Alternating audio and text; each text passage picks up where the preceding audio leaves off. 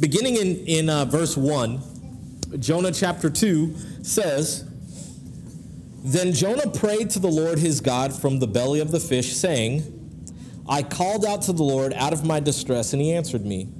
Out of the belly of Sheol I cried, and you heard my voice. For you cast me into the deep, into the heart of the seas, and the flood surrounded me. All your waves and billows passed over me. Then I said, I am driven away from your sight. Yet I shall again look upon your holy temple. The waters closed in over me to take my life. The deep surrounded me. Weeds were wrapped about my head. At the roots of the mountains, I went down to the land, whose bars closed upon me forever. Yet you brought up my life from the pit, O Lord my God. When my life was fainting away, I remembered the Lord, and my prayer came to you into your holy temple. Those who pay regard to vain idols forsake their hope of steadfast love. But I, with the voice of thanksgiving, will sacrifice to you. What I have vowed, I will pay. Salvation belongs to the Lord. In verse 10, and the Lord spoke to the fish, and it vomited Jonah out upon the dry land. Let's pray. God, we thank you just for this day. Help us to have understanding as we uh, study your word here. Give us clarity. And Lord, we just thank you when we pray all this in Jesus' name. Amen. All right, guys. So, interestingly enough, last year, um, last year, off the coast of Cape Cod in Provincetown, which is the Massachusetts area, um, a man by the name of Michael Pritchard, Michael Packard, sorry, Michael Packard, who is a lobster farmer, or uh, I guess you're not really a farmer, a lobster catcher, there you go, uh, was doing his normal morning routine of hunting lobsters off the bottom of the, uh, of the, of the ocean floor. It was a normal day, seeing all kinds of fish, and he's plucking his lobster, when all of a sudden he realized uh, that something's got him. His initial thought was like, is a shark eating me? Which, by the way, if you know me, well, the reason why I hate the water is because there are things in the water that eat people. Um, and uh, I've always had this long conversation uh, with people. It's like, what's worse? To be swimming and not know what's eating you, but it's eating you? Or to be in clear waters where you see the thing that's coming to eat you from a mile away, but you know there's nothing you can do about it? Uh, is the confusion of not knowing what's eating you worse than like resigning to yourself like oh i'm gonna die. And you know like that is what it is. But the point is that michael packard uh, realized that something has gotten him is eating him and initially he thinks it's like a great white shark but he's like i'm not getting bitten. What's going on? And a few seconds in he realized he just got swallowed by a whale. A, uh, a humpback whale of all whales. Um, and uh, the humans aren't typically things that whales eat, and uh, it was probably by accident as uh, humpback whales just kind of open up their mouth and swim and f- swim through, and whatever gets in gets in. Um, and so uh, he was low, uh, and then within 30 seconds of having been inside this whale, this whale comes up to the top and spits him out. Interestingly enough, uh, some other people were fishing in their boats and they see something in the water and they're like, that the whale just spit up and they're trying to figure out, like, what is that? And they realize it's a person. And so they bring their boats over and pop this guy out, and uh, he lives to tell the story. And he's on Jimmy Kimmel uh, like two nights later telling his story of being swallowed by a whale whole.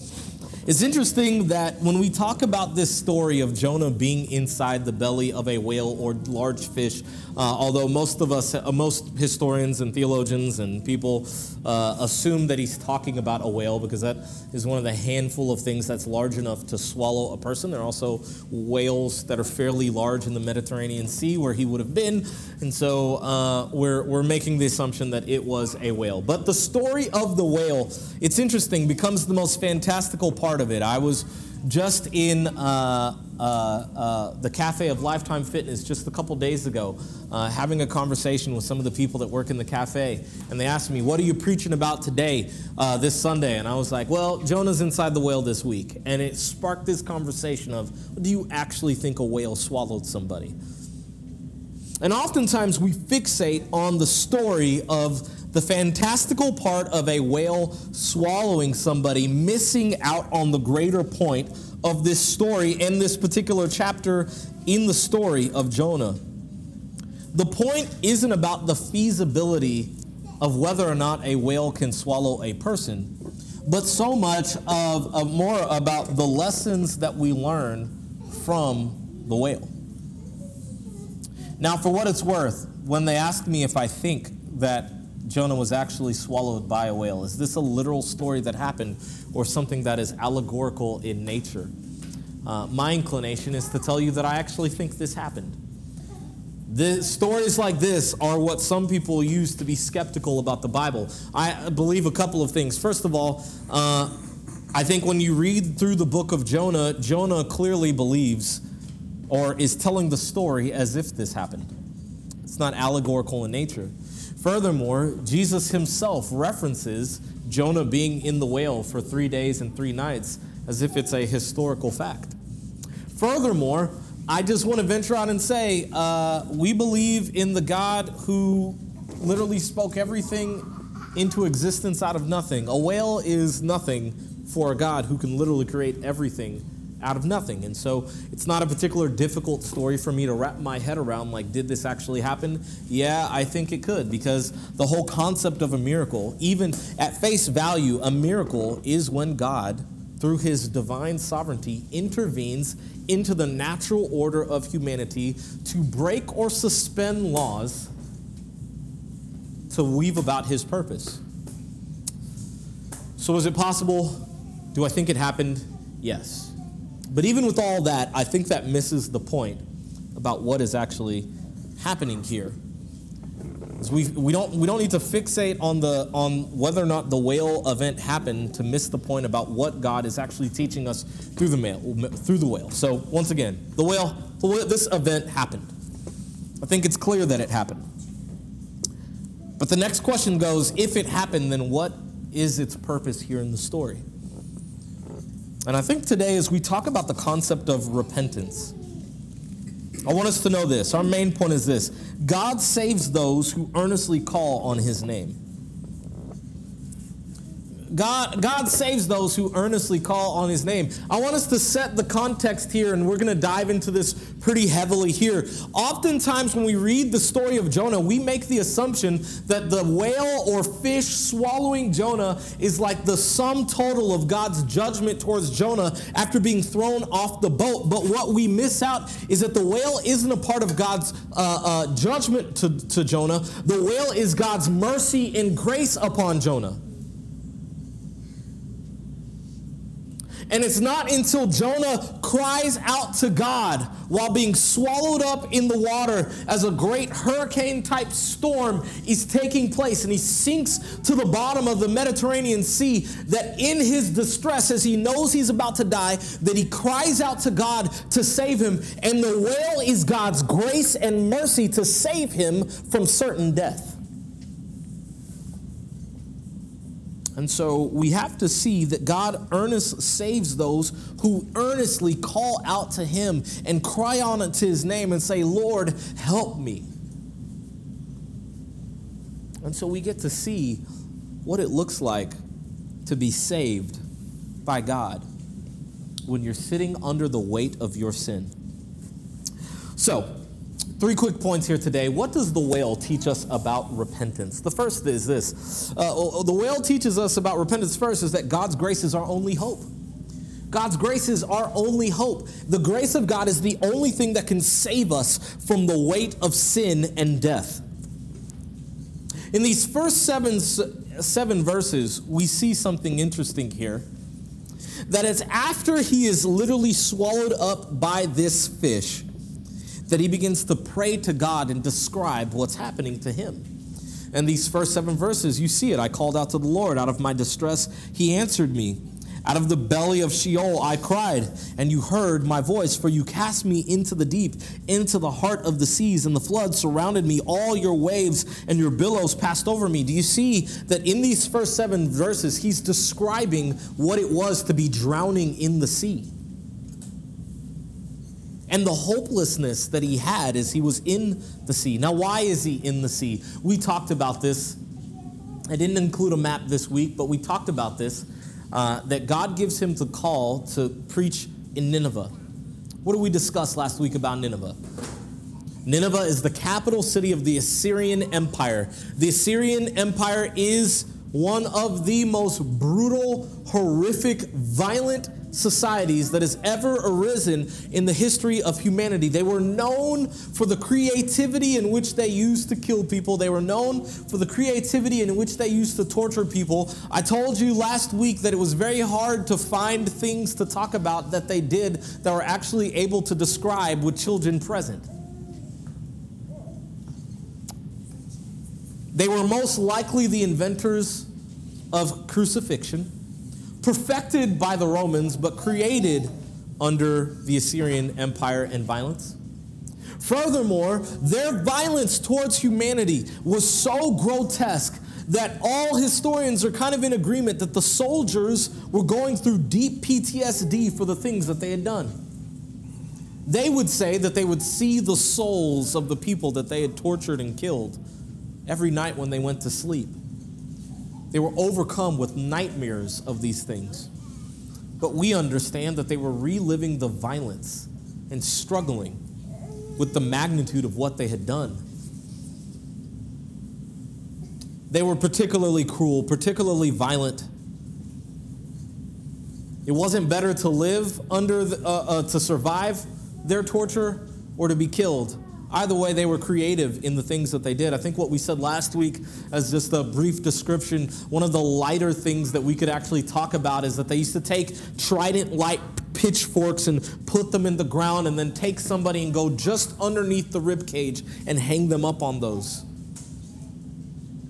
It's no surprise that these guys came up with crucifixion. They were already doing things and just letting the weight and gravity of somebody pulling them on their rib cage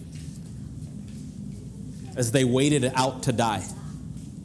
That being said, he's got to go 500 miles to Nineveh because what does God say in, in chapter 1?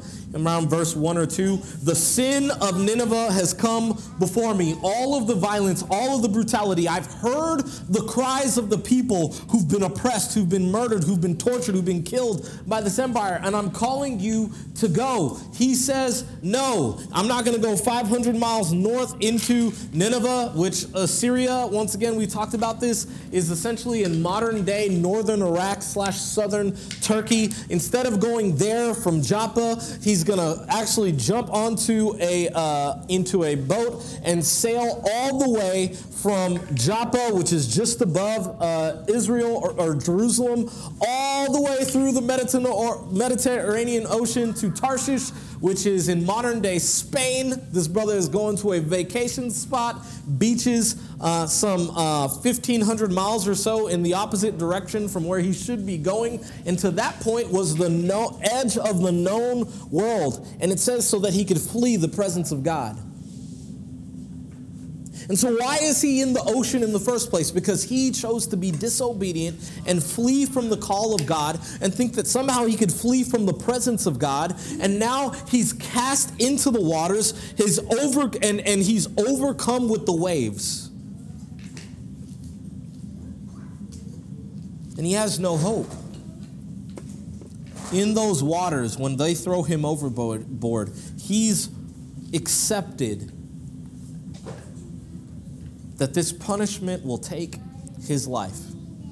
And yet he does something interesting here. One of the things that we miss when he's preaching here, I didn't do all of these, but I did want us to look at some of these, is that with each one of these verses, as he's describing his pain, he actually parallels a psalm got these up on the screen. So in verse 2, verse 3, he says, And the flood surrounded me, all your waves and your billows passed over me in Jonah 2 3. But in Psalm 42 7, it says, Deep calls to deep at the roar of your waterfalls, all your breakers and your waves have gone over me. In Jonah 2 4, he says, Then I said, I am driven away from your sight. In Psalm 31 2, he says, I had said in my alarm, I am cut off from your sight. In Jonah 2 4, he says, Weeds were wrapped about my head. In Psalm 69 1, it says, Save me, O God, for the waters have come up to my neck. In Jonah 2 7, it says, I remembered the Lord, and my prayer came to you into your holy temple. In Psalm 18:6, in my distress I called upon the Lord to my God. I cried for help. From this temple he heard my voice, and my cry and my cry to him reached his ears. And each one of these spots, as he begins to pray inside uh, inside the whale, he's he's actually uh, referencing the Psalms and making these parallels. And the ultimate point of all of these, I want you to see this, is that as he looks at his broken state nearly to, about, or about to drown and die, he parallels that to the hope that you can have in Scripture through God's Word. Because ultimately, Jesus is, God's grace is our only hope. So we see his physical distress, but we ultimately see this is humility in this. Uh, we've, we've talked about this before, but humility is the prerequisite to salvation. Humility. That's a part of what it is. You have to be humble in order to cry out to God. And consider the arrogance in the story as we've talked about to this point. I will flee from the presence of God. I will go to the edge of the world. I will reject the tough call of God to go to Nineveh and preach his word and instead turn to the beautiful shores of east of western Europe and uh, spend my time on the vacation walking on the beaches reflecting on the greatness, taking in the air. The arrogance that somehow you could turn from God. And instead, where does he find himself? The flood surrounded me. The waves and the billows have passed over me. I'm a driven away from your sight. The weeds, so I'm getting to this ocean floor, are, are encompassing me. All the things that that is. And it requires humility for him in that moment. And think about this. Don't you think about this? As he knows his life is about to end, he could have just said, Well, I guess this is it. But in the midst of holding his breath and taking in water, he has the last bit of presence of mind as is right to the very edge, goodness gracious, to say, Lord, please help me.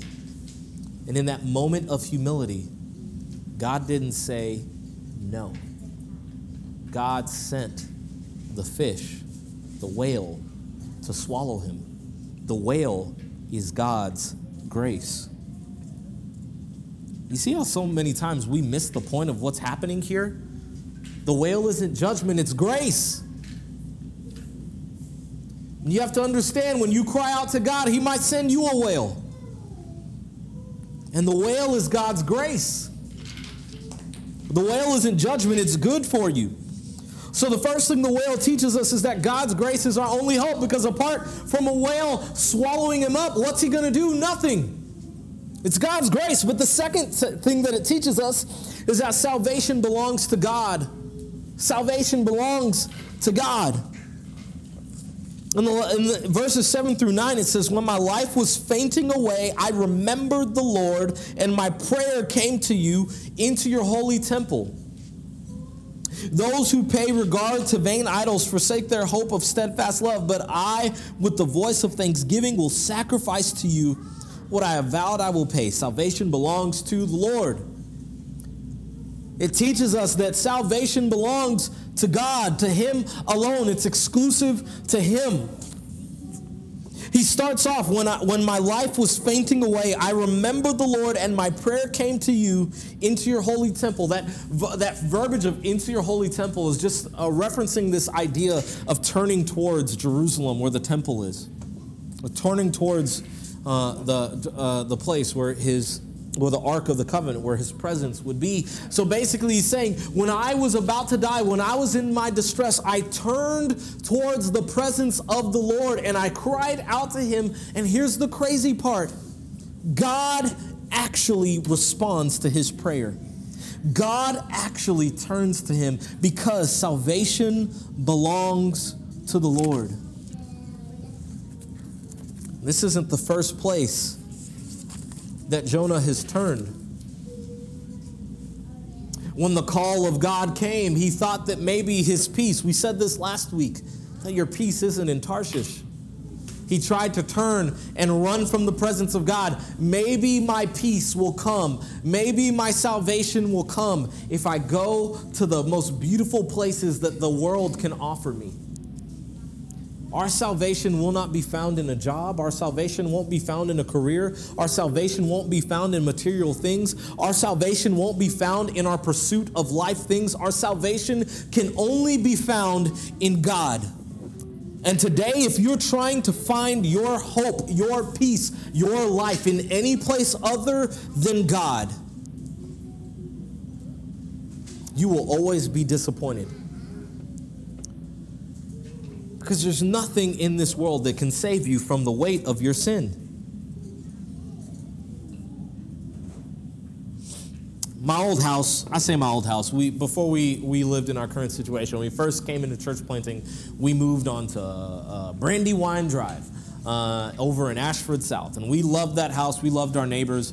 Uh, and we made friends. My next door neighbor Zach. In fact, I remember from the first day that we moved in, we were doing things. Uh, Zach and his wife, um, Lauren, they're like your typical, like just almost like like uh, old 60s 70s like television good neighbors. Um, like we're moving in and uh, as and like we'd just gotten the moving trucks emptied and our house is in disarray. And next thing you know there's like a knock on the door and like some fresh baked cookies. And they're like hey neighbors just wanted to welcome you in. And uh, i was like okay uh, that's what's up. And so their kids were there like delivering. Their kids were about the same age as our oldest two kids. And we quickly all became friends. And uh, you know at first it would be like you know, our kids are playing through the backyards. They'd see each other, then they're playing on the front yards, and then we're doing all kinds of things. We stay cool. But here's the, the whole point of this is that uh, Zach is hilarious because uh, Zach is literally not just like the best neighbor um, because he'll, they'll bake you cookies. Um, anytime I was in the front of my house doing work, or really on the roof, it really wouldn't matter what it was that I was doing. If Zach saw me doing something, he would put down whatever he was doing to come over to my side of the lawn with a ladder and tools and everything. Like, all right, what are we doing? And I'm like, okay, all right, Zach, you know, uh, if you want to. It made me feel bad. There was one point in time where he was like removing a stump from his uh, an old stump from his front lawn that they'd cut down, but the roots were still there. The company had done a bad job. And so he's there with the shovel. And I had other things to do, but he'd done so much work on my house that I was like, I guess I need to go out there. So I grabbed a second shovel and we're just out there scooping a tree stump from, from the ground. But I say this because whenever I needed something done, and not just me, anybody on our street, whenever they needed something done, the first thing that they would do is they would call Zach and say, Hey, do you know how to do this? to get his insight. And then almost always, even if you were just asking for his input, he would show up to your house like within 10 minutes and be like, all right, let's get the job done. Here's the great part about that I knew people all the time on our street that needed things done. Uh, they never called me and asked for my help on what to do with their roof. They didn't ask for my help on what to do with their foundation or their pipes. They didn't ask for my help on what to do with backup and sewage lines and things like that. They didn't ask for my help when it came to rewiring uh, electrical sockets and things like that in their house. You know why? Because they knew that I didn't know what I was doing. That's really what it comes down to. Uh, they knew that Mac is a good time. If you wanted to have a good time on the street, holla at Mac. He'll be up, he'll turn up in a responsible way. Uh, uh, if you want to stay up till midnight, 1 o'clock, 2 o'clock, I mean, y'all know about my driveway hangs throughout the pandemic uh, uh that people would be willing, if, hey, if you want to kick it till 2 a.m., Mac will do it. Like, we can have fun just talking about life. Uh, if you want to know what restaurants you should eat at and things like that, uh, holla at your boy. I, I eat, that's what I do. But if you want stuff fixed, don't call me. And here's the thing if you told me about a leak in your house, if you told me about uh, something that was broken electrical in your house, I would feel bad, but I don't have the ability to do anything about it. We've talked about the Lord's might often over the last year and a half. The Lord's might is his power and possibility coming together. Because God doesn't just have the power to do something, He's the ability to intervene, the desire to intervene. It's not just that God has the desire but doesn't have the power. It is both his ability to intervene and his desire to intervene that does something in our lives. And salvation then belongs to him because his power and possibility come together in the life of those who are willing to humble themselves and cry out to him and say, Lord, please save me.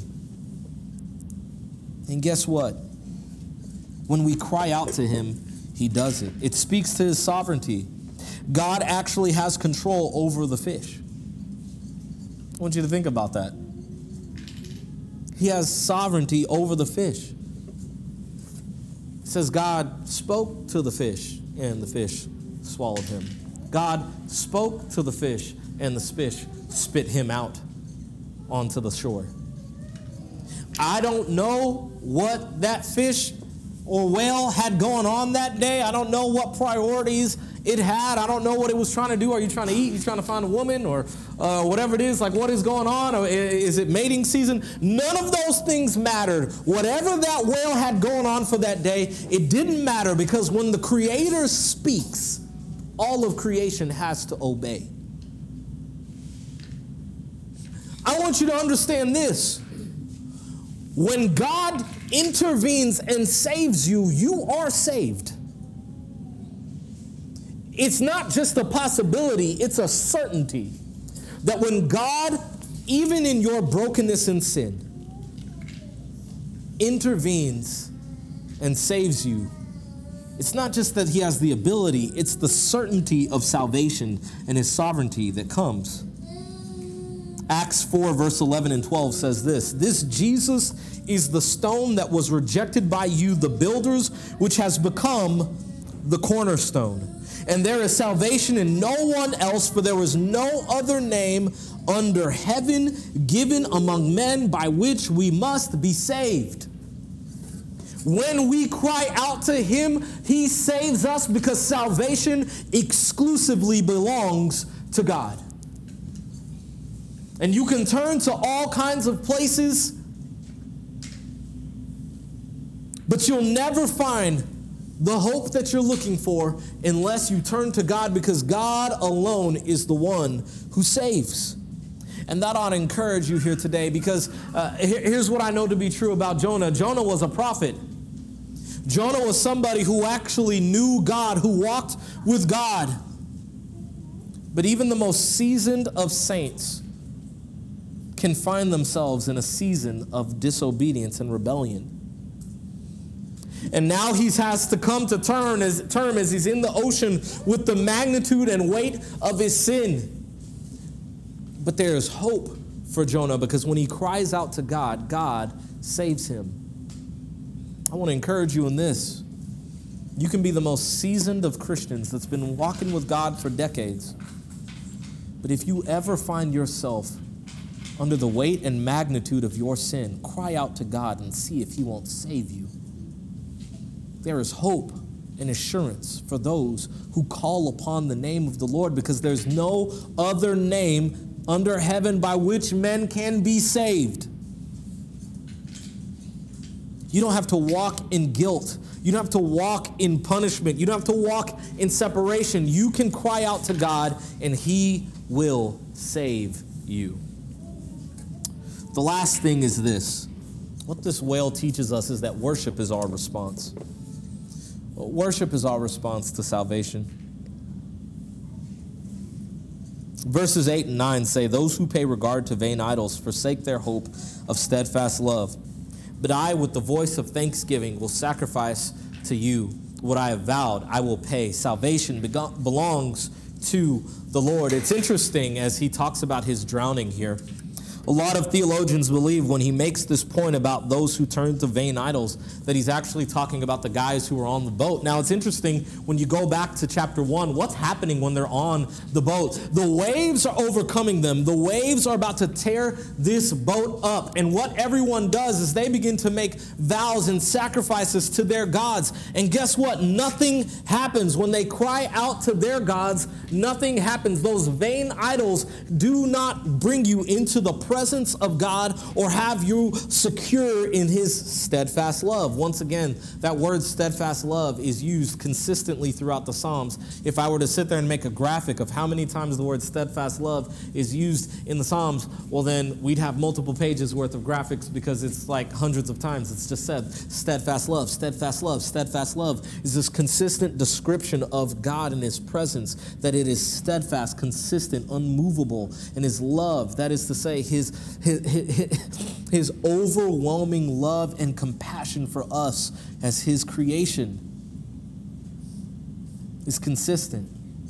His love towards us isn't, uh, isn't uh, up and down, it's consistent. It reminds me, I know everybody's gone wild over the Super Bowl halftime show from last Sunday uh, with Dr. Dre and Snoop Dogg, 50 Cent, Eminem, uh, Mary J. Eminem, Mary J. Blige, and uh, Kendrick Lamar. Uh, if you saw it and you grew up in your childhood in the 90s, it was like the soundtrack of my life. I was like, ooh, that was middle school right there. And the, the, the I, am not gonna lie, uh, from a show standpoint, I did really like it, but um, they made me mad. For three things, I beef with Dre. Uh, and one of them, not the Dre that's in the room, Dre, Dr. Dre, there you go. Uh, but the, the, this is, so my actual biggest beef with the show um, was this, is uh, Dr. Dre, you do not get to sit down on the piano and play ba na na na na bump, bum bum, and then not sing the song. My kids know they stared at me like I was crazy. As soon as I heard that, I jumped up in the living room and said, Don't leave me, girl. Oh, it was like right there, you know, like that, that song like hit. You know, it's really hilarious. One of my best friends in life, Citri Bell, is in Poland right now, and he's always, because Poland is not connected to what's happening in pop culture. He's normally about two to three weeks behind what's happening.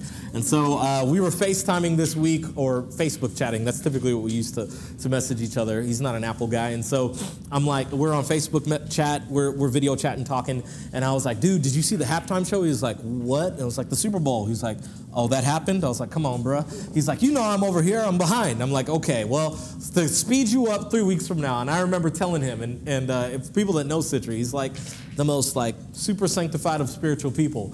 But I said, they said, ba-na-na-na-na, and he just goes, if you take your love away, and he just starts going in on the song. And then he took it further than I. He sang like half the song. I was like, hey man, uh, we were actually talking. Don't just sing the song. But it, it cracks me up because in that song, it says, don't leave me. I love you. You're going to be with, I'm, I'm here. I am here. And they run all over the place singing that little R&B song uh, from my childhood. Just don't play the tune and not sing the song. That's disrespectful. Anyway, the point is, is I love the steadfast love of God. That it is not dependent upon how faithful we are to stay and remain. But it's in the goodness and the steadfastness of his love to pursue us even when we are running from him.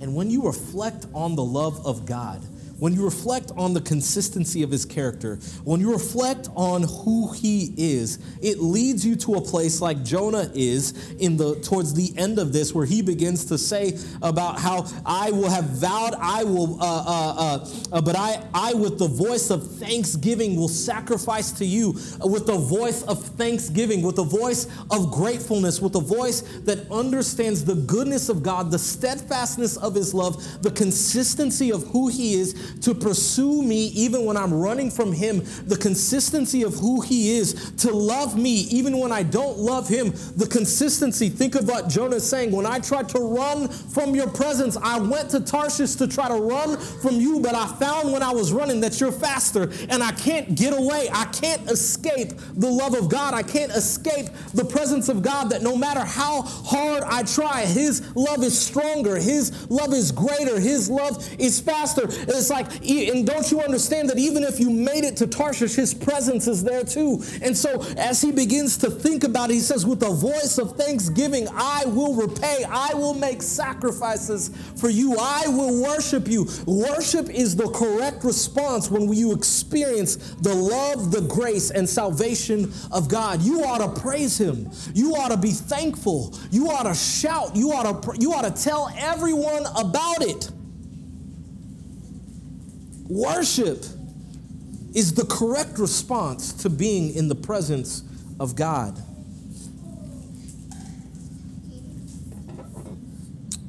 I remember this. I'll, I'll close with this. A couple years ago, right before church planting, well, actually, it was right after church planting, if I remember correctly. I, I, I lose the timeline just a little bit. We used to live on the campus of Houston Baptist University for Grace's job. She was the assistant director of Res Life. We lived on campus, had college kids running all over the place, um, and it was a whole thing. The best part about it was having free babysitting all the time. Uh, I had, we had like a group text of like 20 girls who all wanted to fight to watch our kids. It was great. And uh, especially when they're RAs, they've already been background checked and vetted and tested with responsibility put in. It was great.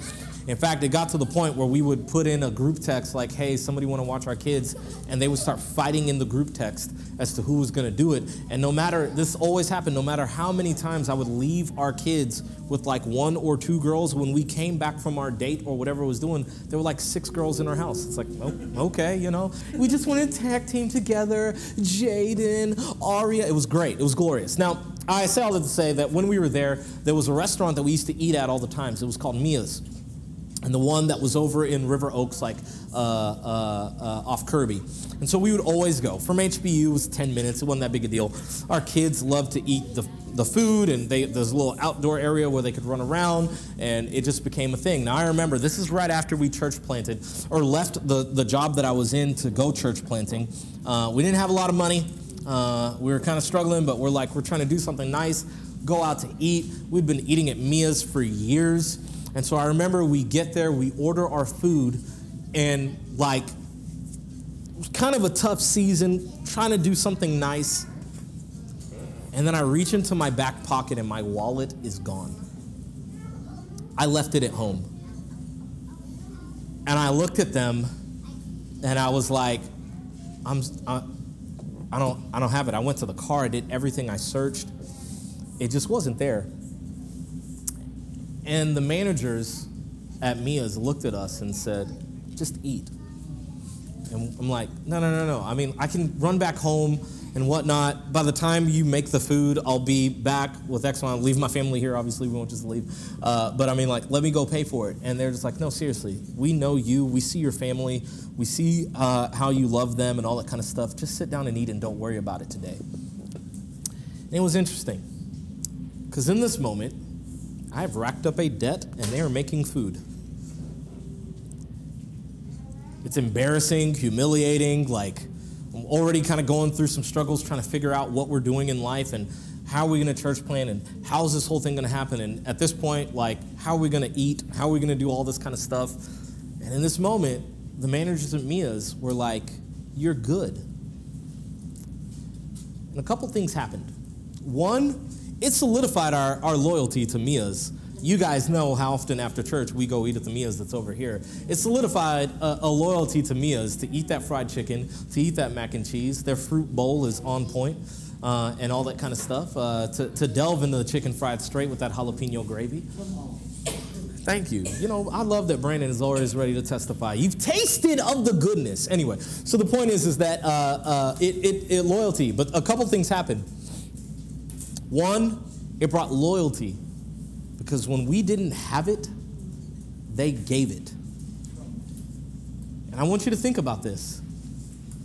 When a debt that's been incurred is forgiven, the weight of that debt goes to the person who chooses to forgive it. If we rack up a debt of food, the person who ultimately pays the bill is Mia's. They're the ones that choose to suffer the loss they're the ones that have to make up for the dollars and cents down the road. That's not lost on me. Furthermore, Grace immediately gets onto social media because she's more of the social media person between the two of us. And she begins to describe this deep thing about what it meant for our family in this season of our life for me is to do that. And then what you saw, a couple things happen. People find out, oh my gosh, Mia's is so great. Some people are like, I've been to Mia's too, great management, I love them too. I've experienced their goodness before. Others were like, what's Mia's and where is it?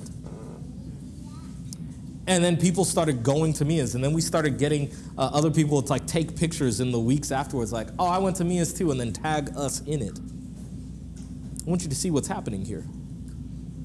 When you experience grace and goodness, it leads you to be grateful, it leads you to share, and ultimately allows other people to experience the goodness that you've experienced as well.